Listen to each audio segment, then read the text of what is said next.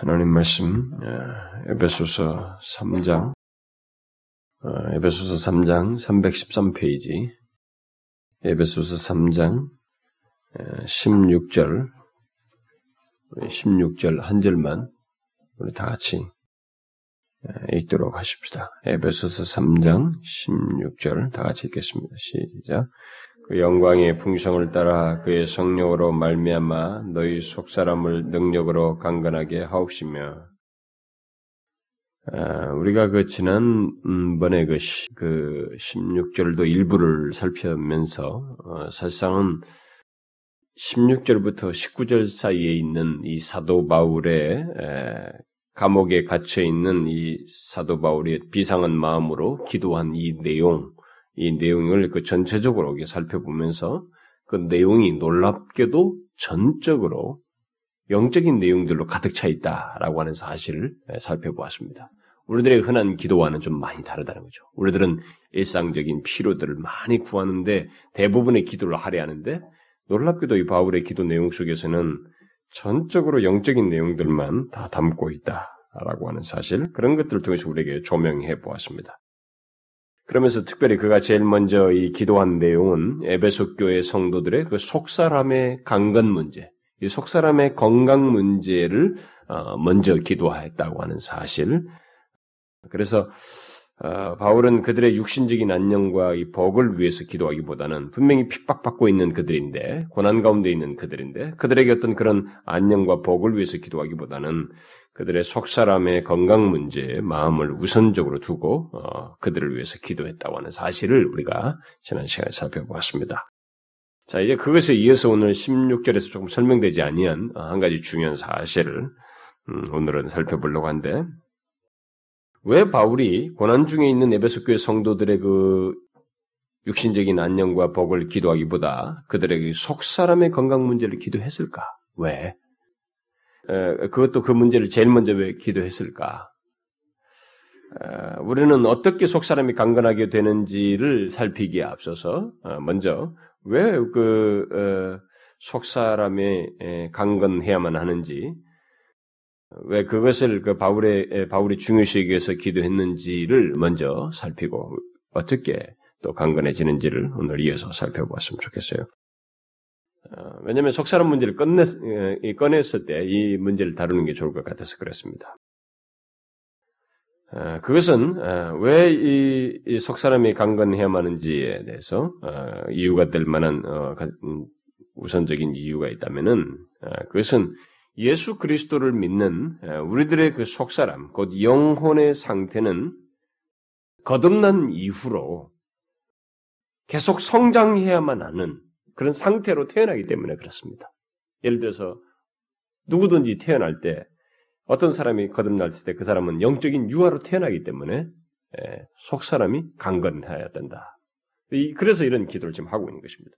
그래서 바울은 이 어, 에베소 교회의 성도들에게 그들이 어, 영적인 상태에서 분명히 진보가 있어요. 성장이 있어야만 하기 때문에 그 건강 계속 건강해져가는 그런 성장이 있어야 된다는 것을 기억하고 예, 그런 맥락 속에서 지금 기도를 하는 것이죠. 이런 기도 속에는 우리가 성경이 여러 가지 여러, 여러 성경의 부분들과 연관지어 생각해 보면은 사람의 그 성장에는 단계가 있다라고 하는 것을 유추해낼 수가 있습니다. 이 기도 내용 속에서도 그것이 지금 전제되어 있고, 어, 예를 들어서 우리가 바울이 그 고린도 교회 성도들에게 말할 때도 그들을 자기가 어린 아이들을 대함같이 한다.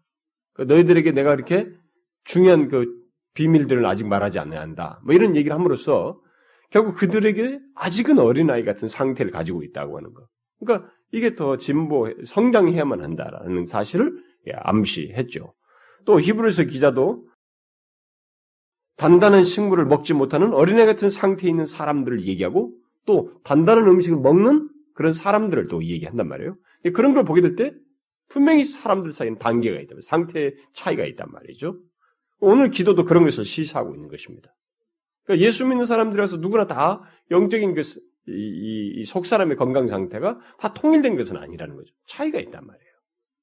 실제로 또 사도 요한은 그런 용어를 쓰고 있죠. 우리가 이미 요한일서 강의를 할 때 다 살펴보았습니다만 요한일서에서 사람들을 부를 때 아이들아, 청년들아, 아비드라. 이게 육신적인 나이를 말하는 게 아니고 그, 그 사람들을 두고 그들의 각자 이 그리스도인들의 편지를 쓰는 그들을 상태에 따라서 영적인 상태에 따라서 아이들아, 청년들아, 아비드라라는 이런 말을 함으로써 영적으로 어린아이 같은 상태 속에 있는 사람도 있고 동시에 계속 성장함으로써 그 성, 청년과 아비 상태에 있는 사람도 있다고 하는 사실을 시사해 주고 있습니다.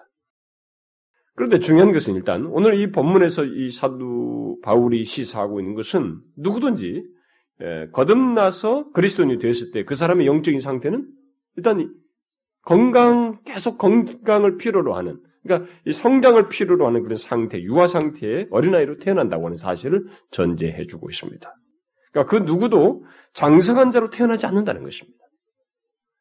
그렇다고 해서 뭐 우리가 뭐 이제 예수님 이제 얼마 되는 게 예수이 직하면 이게 안 되죠. 음? 뭐 그러게 아, 당신 아무것도 몰라 뭐 이렇게 하면서 그 무시한다든가 이래서는 안 되지만은 오히려 그런 것 때문에 사도 바울이나 사도 요한이 대한 것처럼 그들을 더 어, 실족하지 않도록 더 돌보려고 하고 예, 좀그 사람 앞에서 우리가 약한 자 앞에서 믿음의 강함을 드러내거나 이러지 않냐고 덕을 세우려고 더 그렇게 마음을 조이면서 섬기려고 해야지 그 사람은 뭐 아무것도 아니다 나는 말해봐야 몰라 뭐 이러면서 무시하면 안 되죠 예, 그런 얘기는 아닙니다 그러나 한 가지 분명한 사실은 어, 장성한 자로 태어나지 않는다 누구든지 영적인 문제에 있어서는 장성한 자로 태어나지 않는다는 것입니다 아무리 육신의 나이가 많아도 이제 거듭난 자는 영적인 어린아이로 태어난다는 것입니다. 그래서 그의 속사람은 강건해야만 하고 계속 성장해야 된다는 사실이에요.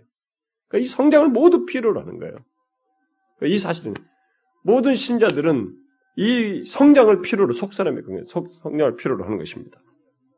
어, 청년기나 장년기에 어, 예수 믿게 된 사람들에게서 우리들이 어, 쉽게 그 오해하는 것 중에 하나가 있다면 그의 속사람 또한 청년기와 장년기일 것이다 라고 하는 생각이에요. 이게 우리들이 흔히 갖는 착각입니다. 그러나 그것은 저 같은 사람은 저 같은 사람도 쉽게 착각을 하거든요. 어, 이 사람은 영적으로 성장한 사람일 것이다. 이게 이미 장정이 장년이다. 그렇지 않아요.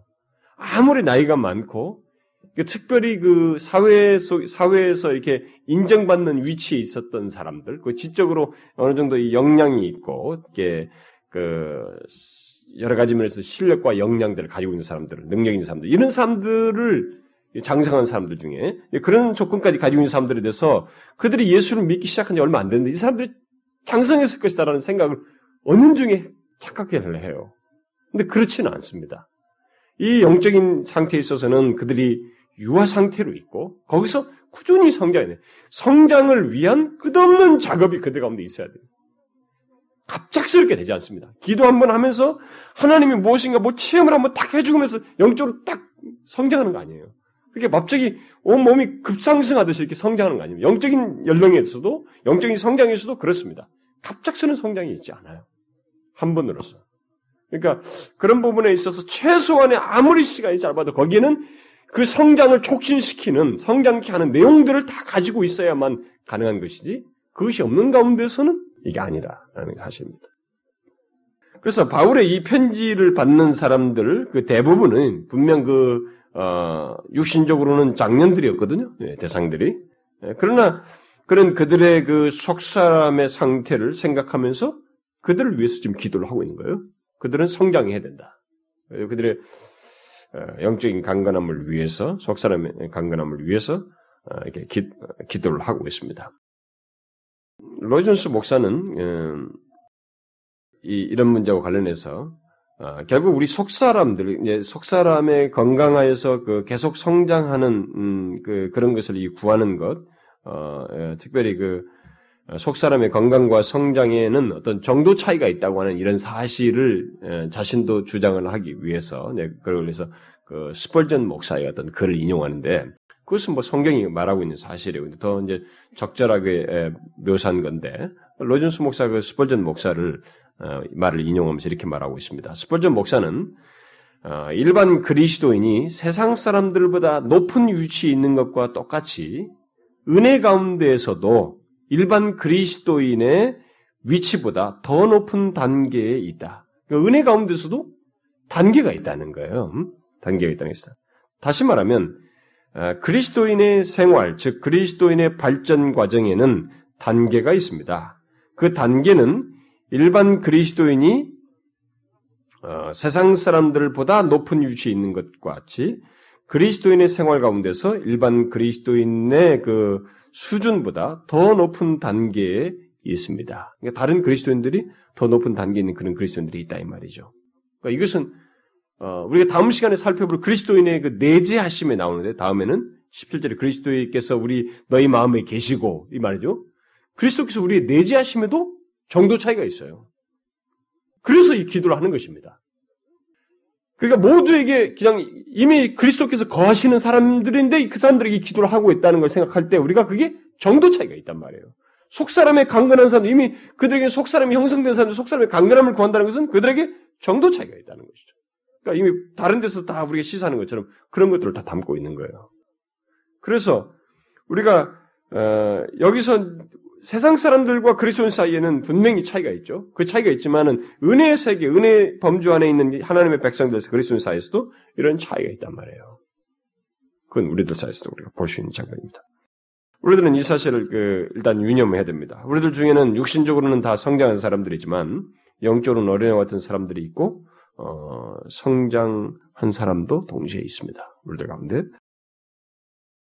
그것을 분별하는 것은 어렵지 않습니다. 예를 들어서 영적으로 어린아이와 같은 사람은 육신적으로 그 어린아이에게서 보는 것 같은 모습을 영적인 면에서도 그대로 나타내기 때문에 그걸, 그걸 봄으로써 우리가 분별할 수가 있어요.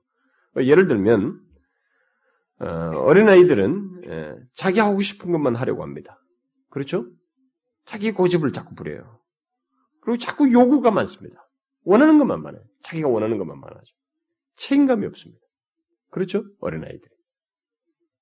실제로 교회 안에도 그런 사람이 있어요. 여러분, 교회 와서 누가 딱 와가지고 교회를 신앙생활한 지 얼마 안 된 사람이 막 책임감을 다하면서 이렇게 막 점프하지 못하잖아요. 와가지고 뭐가 분위기가 어떠네, 뭐 시작해가지고 뭐 사랑이 없네, 뭐 나를 안 받아주니, 뭐 어쩌네. 계속 얘기하지 않습니까? 응? 그게 똑같은 거예요. 영적인 유아세. 근데 문제는 세월이 오래됐는데도 그런 사람들이 있어요. 응? 이게 예수를 10년, 20년 믿었는데도 계속, 심지어 직분까지 맡았는데, 원하는 것이 많고, 계속 뭐가 부족하니, 뭐, 요가 뭐, 고집만 계속 부리고, 이렇단 말이죠. 이게 뭐냐. 이게 영적인 유아예요. 그걸 말해주고 싶어요. 그러니까 교회를 향해서든 다른 지체를 향해서든 자꾸 요구만 하고 책임감을 갖지 않는 것은 영적인 아이든 아이 상태에 있다고 하는 것을 말합니다. 그 사람의 속 사람이 어리다는 거예요. 그러니까 이것은 꼭 나의 신앙 연륜에 따라서 영적인 이 상태가 속 사람이 강건해지는 건 아닙니다. 성장하는 것은 아니에요. 꼭 그렇게만은 말할 수 없어요. 어, 심지어 좀 연륜이 자, 자, 길지 않아도 그 안에 성장의 필요로 하는 영적인 그 것들을 충분히 체계를 가지고 공급한 사람, 받는 사람들은 성장 빨리 할 수 있어요. 빨리 하기도 합니다, 실제로. 그런 것도 있기 때문에 꼭 그 연령만 가지고, 신앙 연륜만 가지고 말할 수 없는데, 일단은 대체적으로 신앙 연륜이 오래되면 속 사람이 거의 보편적으로 성장한다고요. 왜냐하면 그 연륜, 오랜 연륜 속에서 성장이 필요한 것들을 다 공급받기 때문에 대체적으로 성장해야 되는데 오래된 상태를 가진 사람이 있다는 거죠. 저는 교회 안에서 교회를 이렇게 오래 다녀도 마치 이렇게 칭얼대는 어린아이처럼 불만이 많고 불평이 많은 그런 사람들을 많이 보았어요. 에, 그것은 결국 속 사람이 어리다고 하는 것을 보여주는 것입니다. 우리가 알다시피 어린아이들은 에, 자기 요구만 많고 막 자꾸 칭을 대고 말이죠. 이해력도 없고 책임감도 없는데 꼭 그렇게 해요. 에, 그런 때 해들어오면 아주 말이 이렇게 많아. 이게 쭉쭉쭉 뭐가 말이 많아. 이 사람이 영적으로 어리다고 하는 것을 보여주는 거예요. 아무 상관, 나이하고 상관없어요. 뭐, 50대든 60대든 70대든 뭐, 40대든 상관없어요. 예수 20년, 30년 똑같습니다. 이게 자꾸 그랬어요. 그 책임감 같은 것이 없어요. 이해력이 없습니다. 하나님의 뜻에 대한 하나님 마음을 이해하고 그래서 하나님이 기뻐하시는 것에 대한 공동체를 이해하고 그런 것에 의해서 이렇게 능동성 있는 그런 성장이 없어요. 그게 바로 영적인 어린아이의 어떤 증세라고 볼 수가 있는 것입니다. 속 사람이 아직 어리다는 거죠. 그래서 그런 사람들은 자주 이렇게 삐지고 쉽게 시험에 들고 또 자신이 든 시험에서 해나지 못하고 오랫동안 허우적대는 어린아이들. 심지어는 배교자와 방불한 모습까지 나타내기도 합니다. 영적인 어린아이들은 그래요. 이, 아, 이 사람 진짜 배교한 것 같아. 벌써 떠난 것 같아. 막 언제라도 떠날 것 같아. 막 살얼음 판을 걷는 것 같아. 그런 경우가 있다. 그게 다 영적으로 어린아이의 증상인 것입니다. 그리고 그런 상태에는 결국 그의 속사람이 강건해질 필요가 있음을 잘 보여주는 것입니다. 바울은 바로 그런 필요 때문에 속사람의 강건을 위해서 에베소 교회 성도들 속사람의 강건을 위해서 기도하는 것입니다. 저와 여러분도 똑같아요. 우리 중에 누구도 속사람이 강건하지 않아야 할 사람은 아무도 없습니다. 아무리 끝없이 뭐난이 정도로 됐다는 존재는 없어요. 우리 영적인 강건함은 계속 요구하는 것입니다. 강건하지 않으면 우리는 어려움을 겪게 돼요. 그래서 지금 또 다른 이유를 말하자면 그래서 바울이 이 저기 속 사람의 강건을 위해서 기도하는 그 내용 중에 어, 또 다른 어떤 그 이유를 찾자면은 우리들이 몸이 강건치 못할 때 우리들이 면역성이 떨어지잖아요. 응? 강건치 못할 때 면역성이 떨어져서 바이러스 같은 것에 쉽게 감염되듯이 감염되듯이 이게 영적으로 강건하지 않냐면 사단에게 쉽게 자꾸 공략을 당하고 미혹되고 시험에 자주 빠지는 일이 있게 되는 것입니다. 이게 속사람이 강건하지 않을 때 더더욱 빈번해져요. 그 때문에 속사람이 강건해야만 하는 것입니다. 그것을 위해서 지금 기도하는 거예요. 이 지금 1세기 성도들 앞으로 교회를 견고히 세워야 할 이들에게 있어서 바로 이런 문제가 있거든요. 그래서 그들의 속사람의 강건을 위해서 기도하고 있는 거예요. 사단의 공략이기 때문에.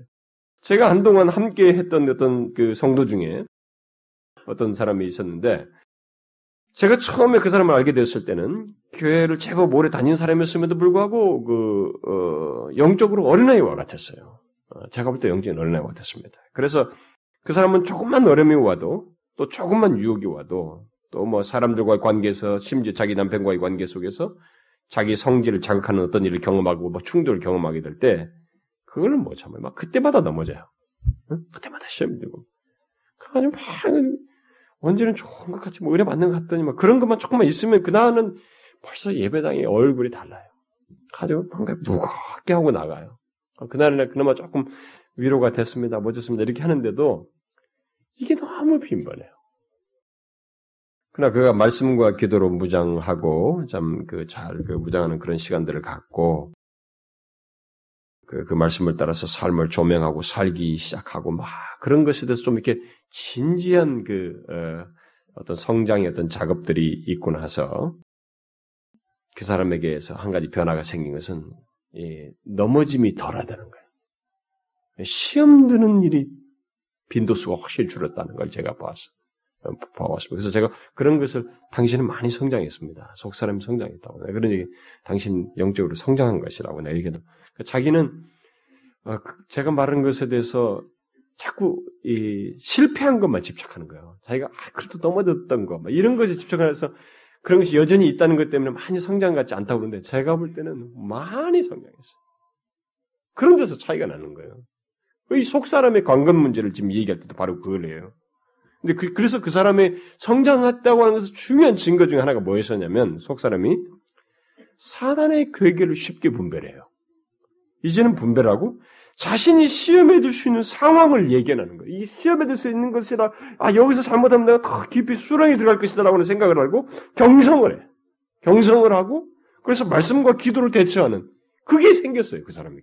이게 뭐냐면 성장했다는 거예요. 속 사람이 강건하다고 하는 증거예요, 여러분. 속 사람이 강건하지 않은 사람은 그렇게 하지 못합니다. 그냥 요동쳐요. 주변의 환경이 그대로 요동칩니다. 시험을 분별하지 못해요. 그래서 결국 속 사람이 강건하면 흔히 어린아이보다 그 장성한 사람이 어, 질병에 대해서 그 저항력이 강한 것처럼 영적으로 강한 저항력을 갖게 되는 것입니다. 그래서 사단의 공격에도 강한 저항력을 갖게 되고 많은 시련과 어려움 속에서도 그것을 잘 대처하는 그런 모습이 있게 되는 것입니다. 그러나 반대로 우리의 속 사람이 어, 강건치 않으면 사단에게 쉽게 공략당해요. 마치 그 바이러스 감염되듯이 말이죠. 감염된 사람에게 나타나는 증상처럼 생기를 상실하고 사단의 시험, 괴기에 빠져가지고 말이죠. 거기서 미혹되어서 말이에요. 생기를 상실하고 어, 힘들어하는 모습을 경험하, 나타내고 그랬습니다. 그래서 그 때문에 지금 이 1세기의 그 예배소 교회 성도들을 생각하면서 바울은 이 문제가 있으면 골치 아프는 그들이요. 그러니까 견고히 서야만 하기 때문에 그래서 이것 때문에 그 속 사람이 강건하기를 위해서 기도한 것입니다.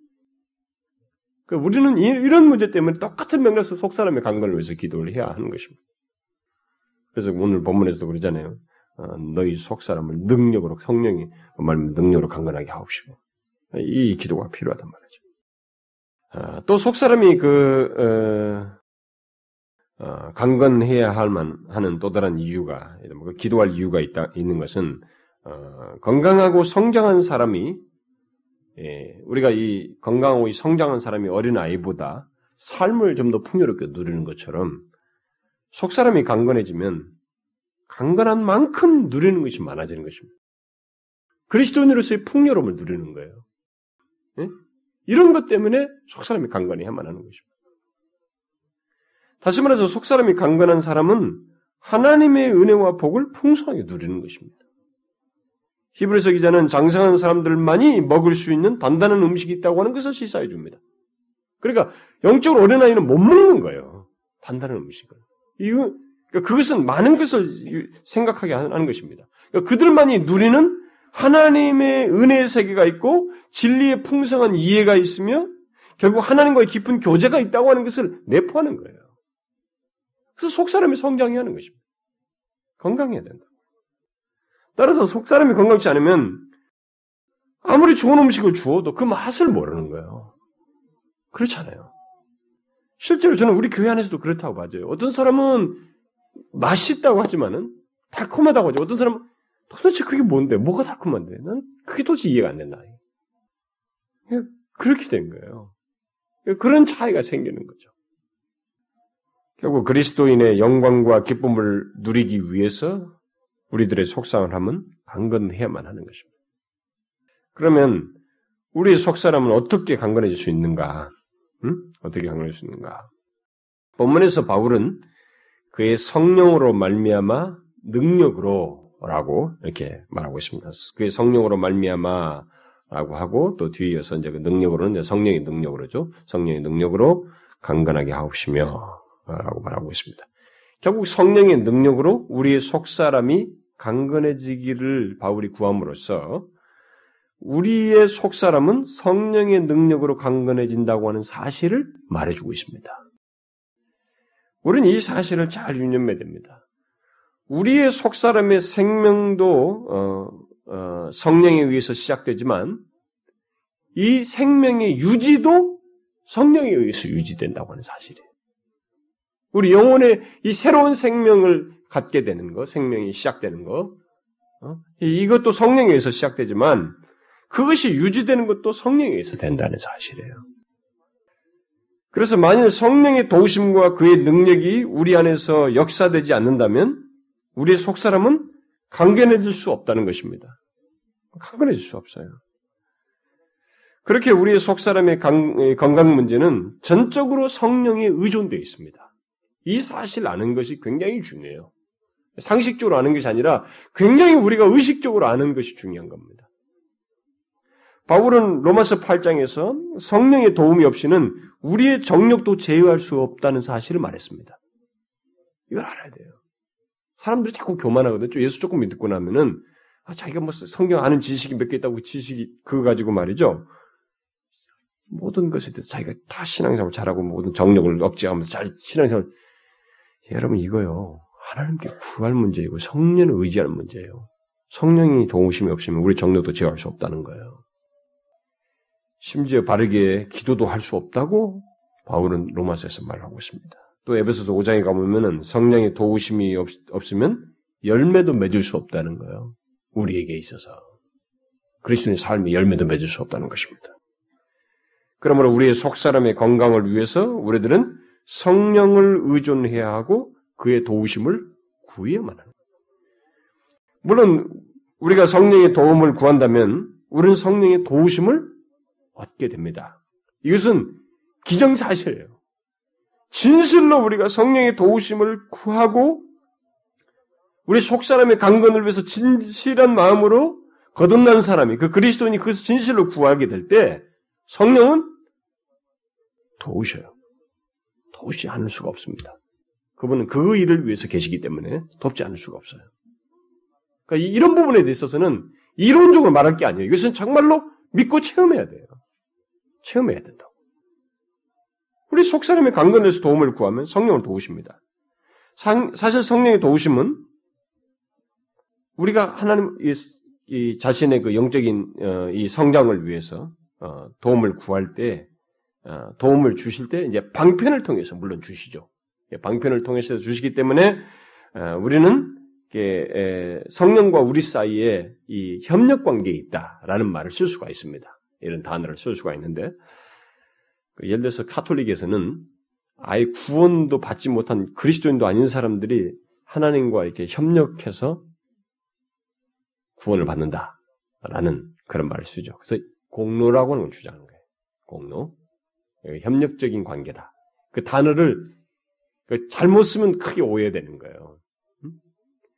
카톨릭에서는 그것은 구원을 받는 문제에 있어서 우리가 이렇게 하나님과 하나님은 우리를 부르고 우리가 손을 하나님 잡고 이렇게 협력해서 구원을 준다. 그래서 우리 뭔가 공로가 있어야 우리 쪽에 구원을 받는다라고. 근데 그것을 이제 알미니안 주의자들도 하죠. 우리나라 개신교 안에서도 알미니안주도 똑같은 그 논리를 가지고 있습니다. 사실상 예.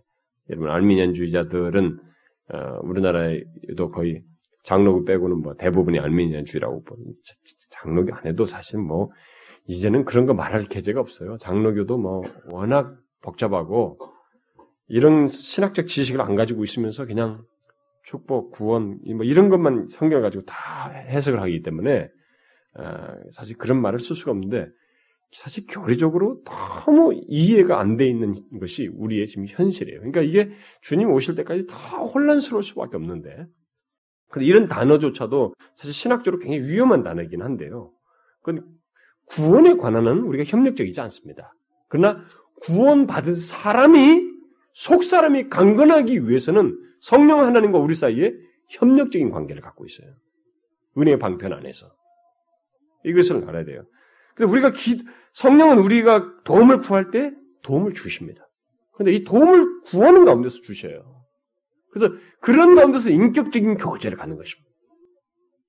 속 사람의 강건의 방편에서 어, 결국 더좀 뒤에서 덧붙이겠습니다만은 이런 협력적인 관계를 갖습니다. 그래서 성령 하나님은 거듭나지 않은 자와는 협력적 관계를 갖지 않지만 거듭난 자에게는 협력적인 관계를 관계 속에서 역사를 하십니다. 그래서 성령 하나님은 우리의 속 사람을 간건케 하는 분으로서 계시지만 속 사람의 건강이 필요한 대부분의 경우에서 우리의 인격적인 반응 속에서 이런 협력적인 관계 속에서 행하시고 나타내십니다. 사실 모든 것을 가능케 하시는 분은 성령 하나님이셔요. 어, 이런 문제에 있어서 주권자는 성령이십니다. 그가 우리의 속 사람의 생명을 가능케 하셨고 또 그 생명의 유지를 위해서 우리 속에서 다양하게 역사를 하시기 때문에 우리의 속 사람과 관련해서 모든 주권이 성령 하나님께 있습니다. 그럼에도 불구하고 성령으로 말미암아 능력으로 우리의 속 사람이 강건하게 되기를 구하는 내용 속에는 성령께서 우리의 속 사람을 강건하게 하는 모든 은혜의 방편 속에서 역사하셔서 강건하게 해주시길 구하는 내용을 다분히 내포하고 있습니다. 그래서 이런 은혜의 방편 속에서 인격적인 반응 속에서 성령께서 우리에게 강건케 하셔요.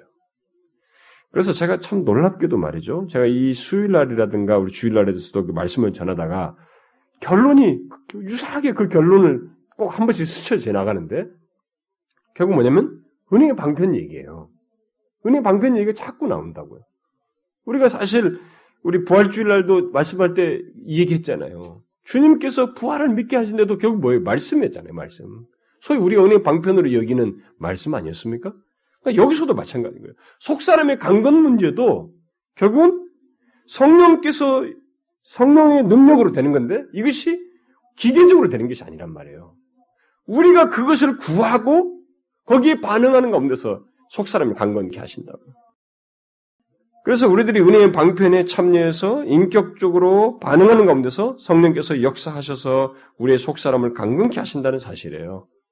그것을 어, 우리가 염두에 둘 필요가 있습니다. 그래서 성령 하나님은 보편적으로 은혜의 방편들 속에서 방편, 어, 방편들을 통해 우리 안에서 역사를 하십니다.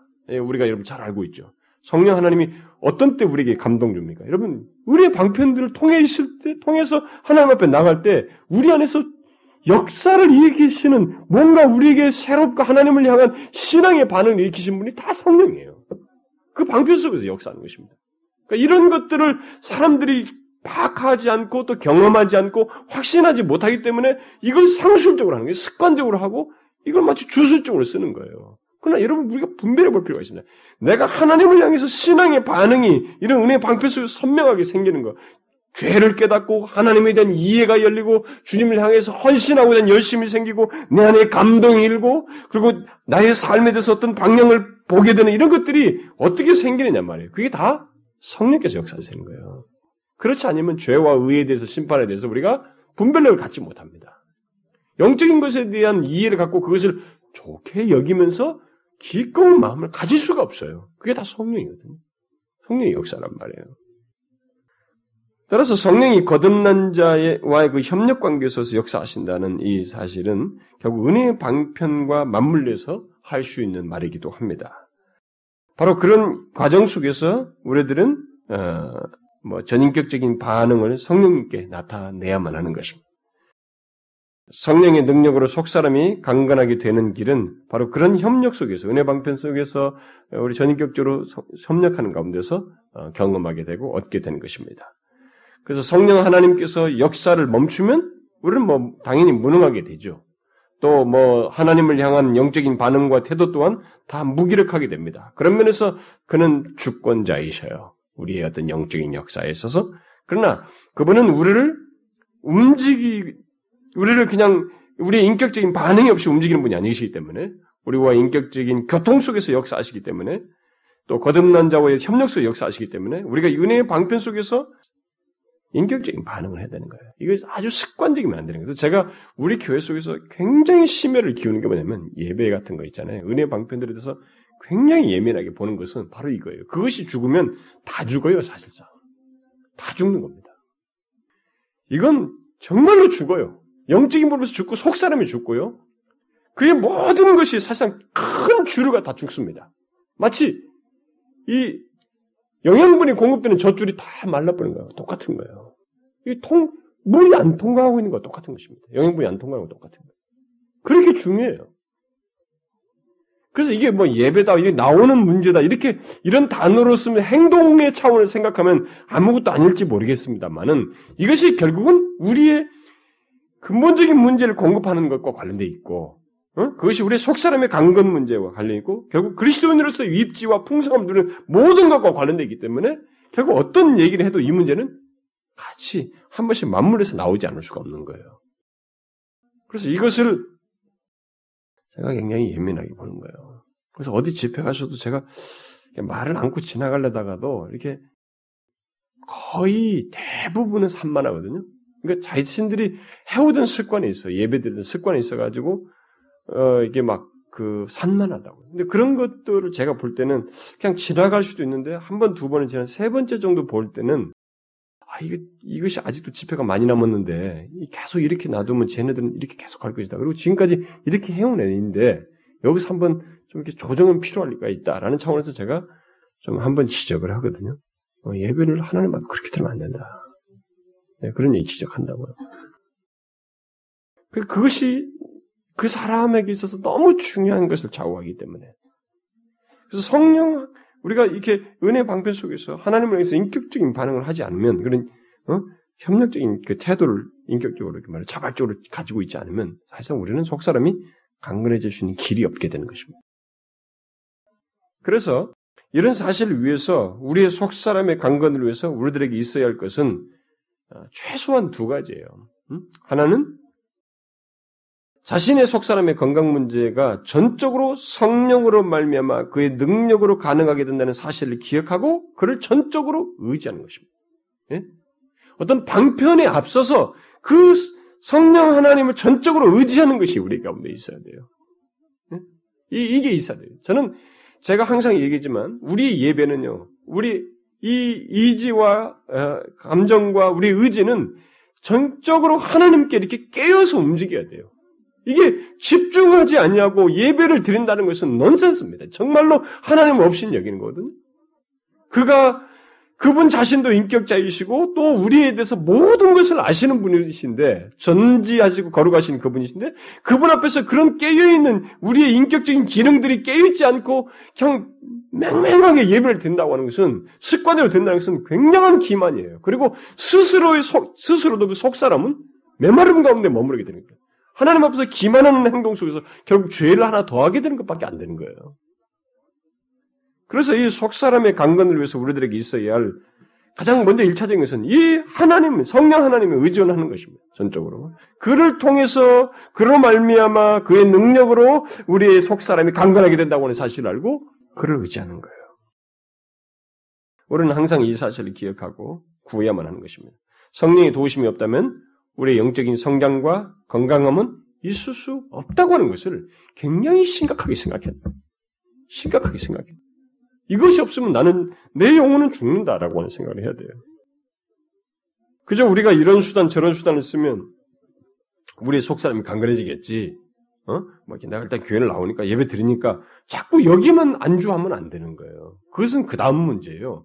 우선 우리는 아, 성령 하나님에 의해서 인격적이신 그분이 나와의 관계 속에서 실제로 내 안에서 역사하시는 문제이기 때문에 그분으로 말미암아 이 모든 것이 가능하다고 하는 것을 기억하고 전적으로 의지하는 것이 있어야 되는 것입니다.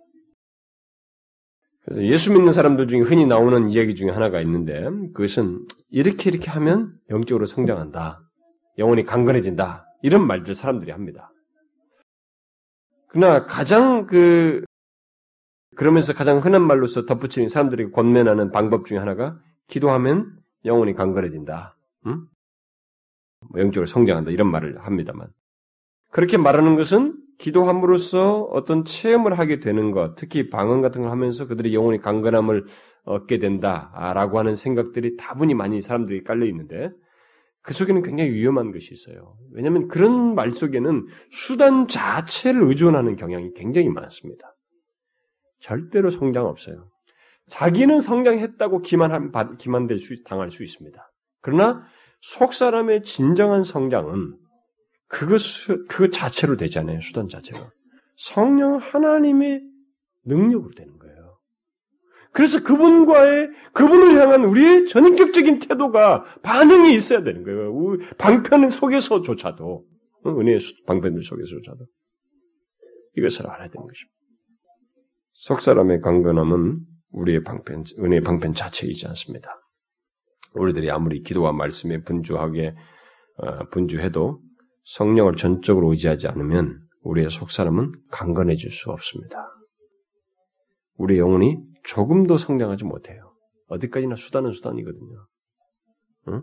거기에 생기가 있으려면 성령의 역사가 있어야 하고 그의 능력이 나타나야만 하는 것입니다.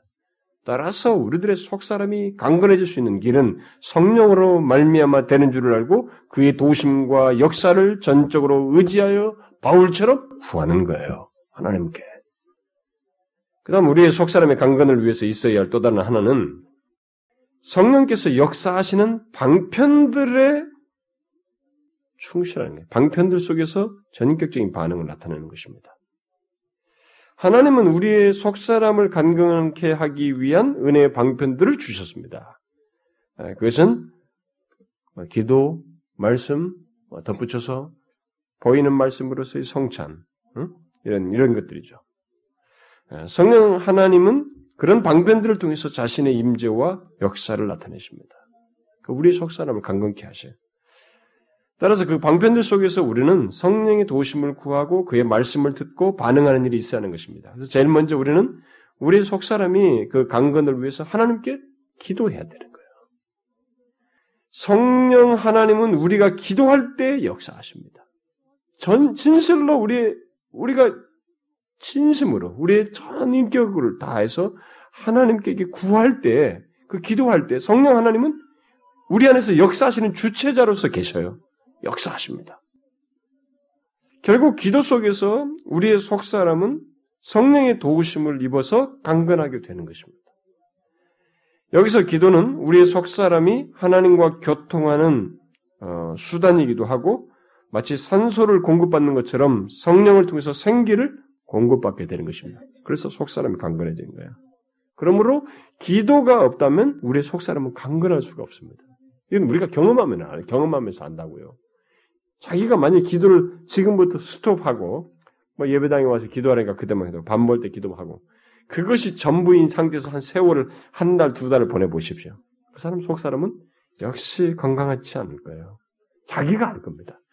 거듭난 사람은 알아요. 거듭나지 않은 사람은 그거 모를 거야. 막그 차이가 없죠 자기한테는 의식도 안 되겠지만 거듭난 사람이라면 그것을 감지하게 돼 있어요. 아 이거 아닌데 이거 좀 아닌데 내속 사람, 내 영혼이 메마르고 있다라고 하는 것을 알게 되는 것입니다. 그래서 속 사람의 강건을 위해서 기도는 필수적인 것입니다. 육신의 건강을 위해서 열심히, 열심히 어, 운동을 하듯이 우리의 속 사람을 위해서도 우리는 열심히 기도해야만 하는 거예요.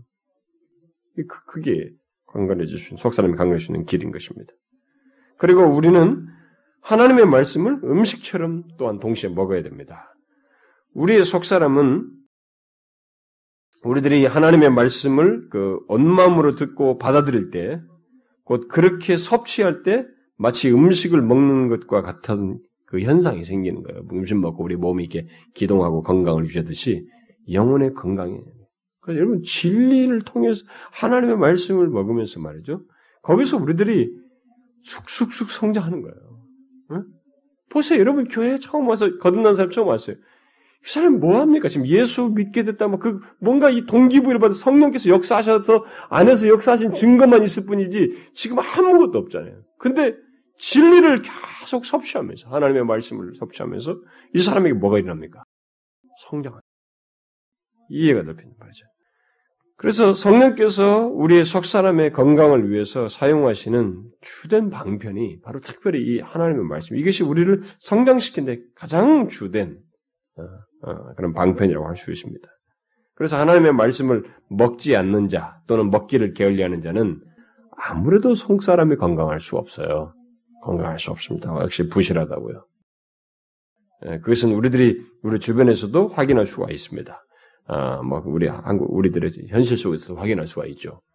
하나님의 말씀을 잘 먹지 않는 자, 또 소홀히 하는 자는 마치 음식을 잘 먹지 않는 사람과 비슷한 증세가 생기는 거예요.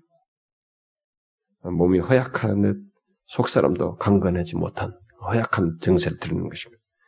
그래서 조그만 유혹에도 아, 사단의 시험에도 쉽게 넘어져요. 자기 본성의 자기 본성의 소리에도 그냥 넘어집니다. 어? 본성 욕 욕정과 욕구에 이것에도 그냥 넘어진다고요. 음식을 섭취하지 못해서 그 어? 허약한 사람과 똑같은 증상이죠. 물론 하나님의 말씀을 습관적으로 섭취하는 사람들도 있어요. 뭐 항상 나오긴 하지만 아까 말한 것처럼 제가 말한 것처럼 깨어 있지 않고 하나님께 전인격적으로 이렇게 반응하는 것 가운데서가 아니라 습관적으로 음식을 먹는 사람들이 그런 사람들은 음? 영적인 세계 속은 이게 통하지가 않아요. 네? 어, 우리가 음식도 뭐 일반 먹는 것도 맛있게 먹어 뭐 해야 된다.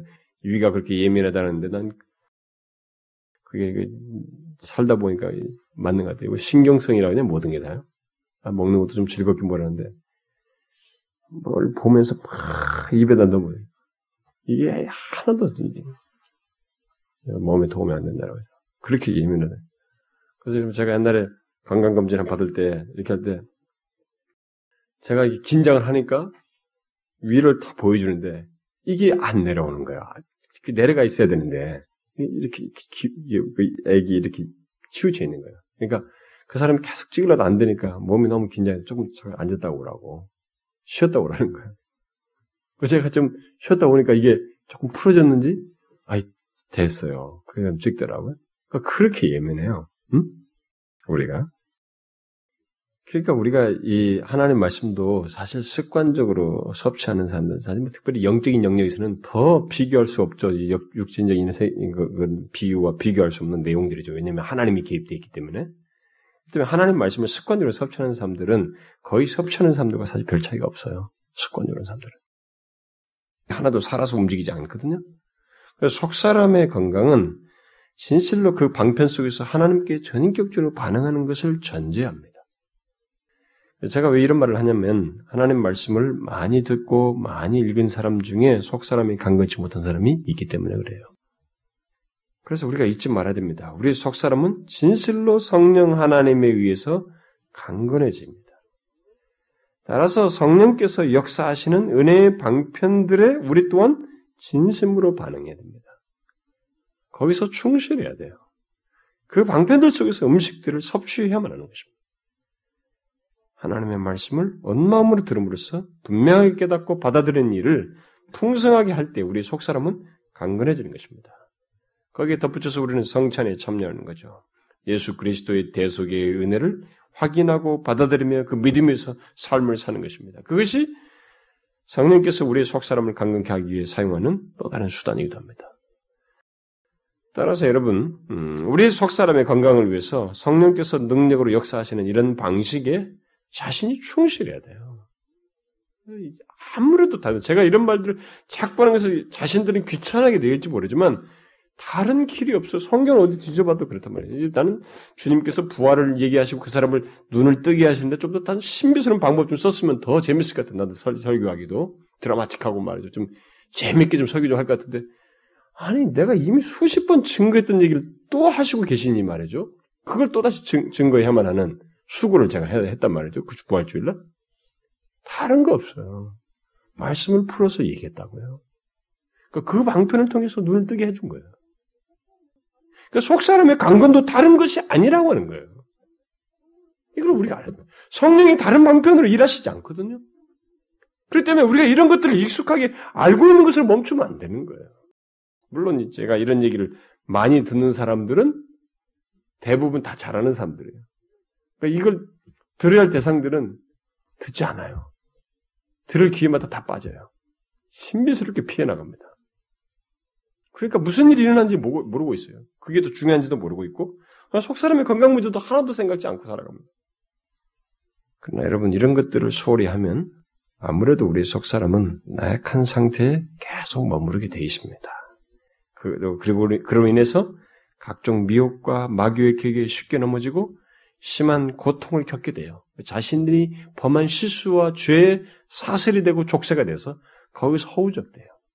그러니까 그런 무거운 걸 가지고 예배 한 번씩 들썩들썩 나오니까 이 설교는 다 자기를 치는 거로밖에 안 들리는 거예요. 은혜롭게 들리지 않는 거예요. 그러니까 시험에 시험을 가중하는 것입니다. 여러분 놀라운 사실이에요. 제가 그 주일날 그날 설교를 하지 않은 부분이 너무 많거든요. 그 부분은 할 것이 너무 많았어요. 제가 그걸 가지고 좀 extension을 했으면은 한 두세 번 하고 싶은 내용이에요. 그거 보세요. 눈을 가리게 하신 신적 수동태가 쓰여 있는 거 보세요. 어? 동사를 하나님이 눈도 가리게 하고 그 원인 제공은 인간이 했는데 눈도 가리게 하고 눈도 뜨게 하시는 분이 하나님이신 거 봐요. 그건 뭐예요? 하나님 앞에 반응하지 않는 사람은 하나님이 가려우신 거예요. 응? 그건 하나님 앞에 받는 사람은 하나님이 뜨게 하시는 것입니다. 그러니까 믿음의 발휘도 이게 하나님이 마냥 이렇게 하진 않아요. 오랜 세월 동안 그렇게 했을 때 스스로 자신들이 팔아온 함정 속에서 결국은 하나님은 눈을 가리게 하신다, 하신다는 거예요. 그런 걸 알고 우리가 소리 하는, 소리 하는 것이, 어, 이게 막 가는 게 아니거든요. 마냥 가는 게 아니에요. 눈이 가려워질 수 있는 거예요. 자기 자신을 못 보게 되고, 그래서 나중에는 배교할 수 있는 거예요. 여러분, 배교는요, 제가 지난번 우리 시간에도 얘기했습니다만, 고난주간 집회도, 하나님을 그 진실로 데서 서서히 멀어지면서, 멀어지는 상태에 쭉 가다가, 딱 배교가 일어날 때는 마치 종이 한 장처럼 일어나요. 이걸 우리가 알아야 됩니다. 그래서, 우리는 아무도 알 수 없어요. 정말 아무도 알 수 없습니다. 그래서 저는 제가 항상 얘기하지만은 우리는 죽을 때까지 어린아이 같은 태도를 취할 필요가 있어요. 정말로 어린아이 같은 심정으로 이렇게 하나님이 제시한 속 사람의 강건에 다른 길이 없는 줄 알고 그 길을 충실하는 것밖에 없습니다. 왜냐면 우리는 오늘 밤에 불러갈 수 있거든요. 오늘 밤에 불러갈 수 있어요. 여러분 죽음을 앞에 두고 말해 그런 위기 죽음에 대한 위기의식을 느끼고 있는 사람들의 그 긴장스러운 모습을 한번 보십시오. 와서. 그들의 말 한마디 말 한마디에 긴장스러운 모습 보시라고요. 그게 나한테도 다가올 수 있는 거예요, 여러분. 그런데 거기서 하나님 앞에서 이렇게 배교 상태에 있다고 생각해봐요. 얼마나 끔찍합니까? 여러분 속 사람은 계속 강건해야만 하지. 그냥 어, 이따가 또 한번 맘먹고 한번 해보지 뭐 이렇게 되는 게 아니에요. 허약해졌을 때는 그만큼 어려움을 겪는다는 거예요. 우리가 그걸 알아야 되는 것입니다. 그래서 우리가 이렇게 은혜 방편들에 충실해서 또 속 사람이 어, 이렇게 강건하게 될 때 하나님은 그의 영광의 풍성을 따라 진실로 우리를 풍성케 하실 것을 말하고 있습니다. 그 앞에 그의 영광의 풍성을 따라 이렇게 말하고 있죠. 풍성을 따라 그의 성령으로 능력으로 강건하게 하시고 이렇게 말하고 있는데 어, 우리가 그렇게 하게 될 때 하나님은 그의 영광의 풍성을 따라 우리를 풍성케 하신다는 거죠. 하나님 안에는 풍성함이 있습니다. 이 풍성함은 무한대예요. 하나님 안에 있는 풍성함은 무한대인데 그런데 그 풍성함은 하나님의 영광을 나타내는 것들로 가득 차 있습니다. 이걸 잘 알아야 됩니다. 우리를 그냥 기분 좋게 하고 우리를 막 그냥 막 늘어지게 하는 그런 풍성함이 아니고 이 하나님 안에 있는 풍성함은 하나님의 영광을 나타내는 것들로 가득 차 있는 것입니다. 이 하나님의 영광은 곧 그 하나님의 능력과 거룩함과 진실하심과 성실하심과 그의 모든 성품들을 포함하는 그런 영광입니다. 그래서 바울은 하나님께 바로 그런 풍성함을 성령을 통해서 에베소 성도들에게 나타내 주실 것을 어, 나타내심으로써 그들의 속사람을 강건해 주시기를 구한 것입니다. 그 말은 그들의 속사람이 강건해지는 것을 통해서 하나님의 영광의 풍성함이 드러나기를 구하고 있는 것입니다. 그렇다면 속사람이 강건한 사람은 하나님의 영광의 풍성함을 따라 풍성한 사람이요. 어?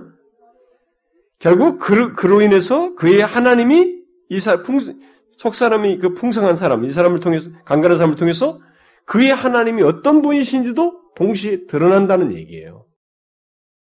바로 그런 궁극적인 목표가 있기 때문에 바울은 속 사람의 강건을 구하는 거예요. 이 속 사람의 강건한 사람은 그 사람이 하나님의 영광을 풍성, 풍성함을 따라서 풍성한 사람이고 그것을 통해서 하나님이 어떤 분이신지를 드러난단 말이에요. 그분의 영광이 드러난단 말이에요. 그렇기 때문에 속 사람의 강건 문제는 이 사람 한 사람의 개인의 유익의 문제가 아니거든요. 그래서 이것을 구하고 있는 거예요. 가장 먼저 구하고 있는 거라고요. 그 사람을 통해서 하나님이 어떠하심이 드러나는 거거든요. 하나님의 영광이 드러나는 거예요. 그래서 이, 실제로 우리가 이것들을 우리 자신에게서도 확인해 볼 수가 있죠. 속 사람이 강건한 사람은 역시 하나님이 어떤 분이신지를 드러냅니다. 그 사람은 하나님의 영광을 드러낸다고. 하나님 어떤 분이신지를 드러내요. 그래서 저와 여러분이 이런 사도 바울이 이런 유익 들이 맞물려 있는 게 너무 많거든요. 그래서 근본적으로 그 개인의 유익을 넘어서는 그리스도의 교회 안에서 그리고 하나님의 영광이 드러나는 것과 관련되어 있는 이 모든 것이 맞물려 있기 때문에 그리고 이 사람이 이 속삼이 강건치 않으면 여러 가지 문제가 파생된단 말이에요. 자기 자신에게부터 시험에 들죠. 이 많은 것이 말이에요. 넘어지고 말 이런 것이 파생 관련되어 있기 때문에 제일 먼저 그들의 속사람을 성령의 능력으로 말미암아 강건하게 해주시기를 구하고 있는 것입니다. 이런 사도 바울의 논지를 따라서 우리들이 속 사람이 자기의 속 사람이 강건하기를 구해야 되는 것입니다. 힘써야 돼요. 지금 여기 강건할 수 있는 길로 제시된 이런 방편들에 충실해야 되는 거예요. 예? 다른 거 없어요. 뭐 다른 거 있다면 좀 가르쳐 주세요. 없습니다. 없어요.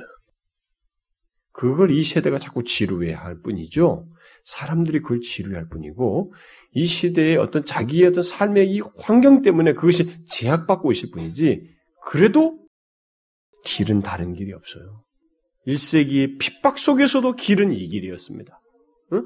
아무리 열악한 환경 속에서도 우리 속 사람의 강가는 길은 이 길이에요. 그걸 잊지 말고 우리가 반응을 해야 됩니다. 아시겠죠? 기도합시다. 하나님 아버지, 우리들은 속사람, 우리의 속사람은 건강해야만 하다고 하는 분명한 이유를 알게 해주셔서 감사합니다. 그것이 다른 것으로 아니고 성령의 능력으로 말미암아 된다고 하는 사실을 알게 해주셔서 감사합니다. 그러니 우리가 이것을 의식하고 성령의 능력을 구하며 우리가 성령께서 우리와 교통하시는 그 은혜의 방편들에 충실함으로써 하나님의 우리의 속사람이 강건한 강건케 되는 일이 분명히 있게 하여 주옵소서. 영적으로 계속적으로 성장하게 하여 주옵소서. 잠시라도 멈추지 않게 하시고 마치 병든 자와 같은 상태에 있지 않게 하여 주옵소서. 하나님이여 주께서 우리에게 속사람을 강건케 하심으로 결국 하나님이 어떠하심을 드러내고 주의 영광을 드러내기 위해서 또한 우리를 그렇게 하시는 줄 믿사옵나이다. 그러니 하나님의 이런 놀라운 주의 거룩한 뜻을 위해서도 또 우리 자신의 개인적 유익을 위해서도 이 속사람의 건강을 위해서 하나님이 힘쓰고 구하는 저희들 되게 하여 주옵소서. 하나님이 우리는 육신의 본성을 쫓아서 때때로 속사람의 강건을 생각지 아니하고 주저앉고 게으름에 빠질 때가 있지만은 거기서 넘어서서 하나님이 우리의 육신의 건강은 잠시이지만은 우리 속사람의 강건함은 하나님의 날로 날로 새로워야만 한다고 하는 사실을 기억하고 그것을 위해서 힘쓰고 구하는 저희들 되게 하여 주옵소서. 오늘 말씀 예수 그리스도의 이름으로 기도하옵나이다. 아멘.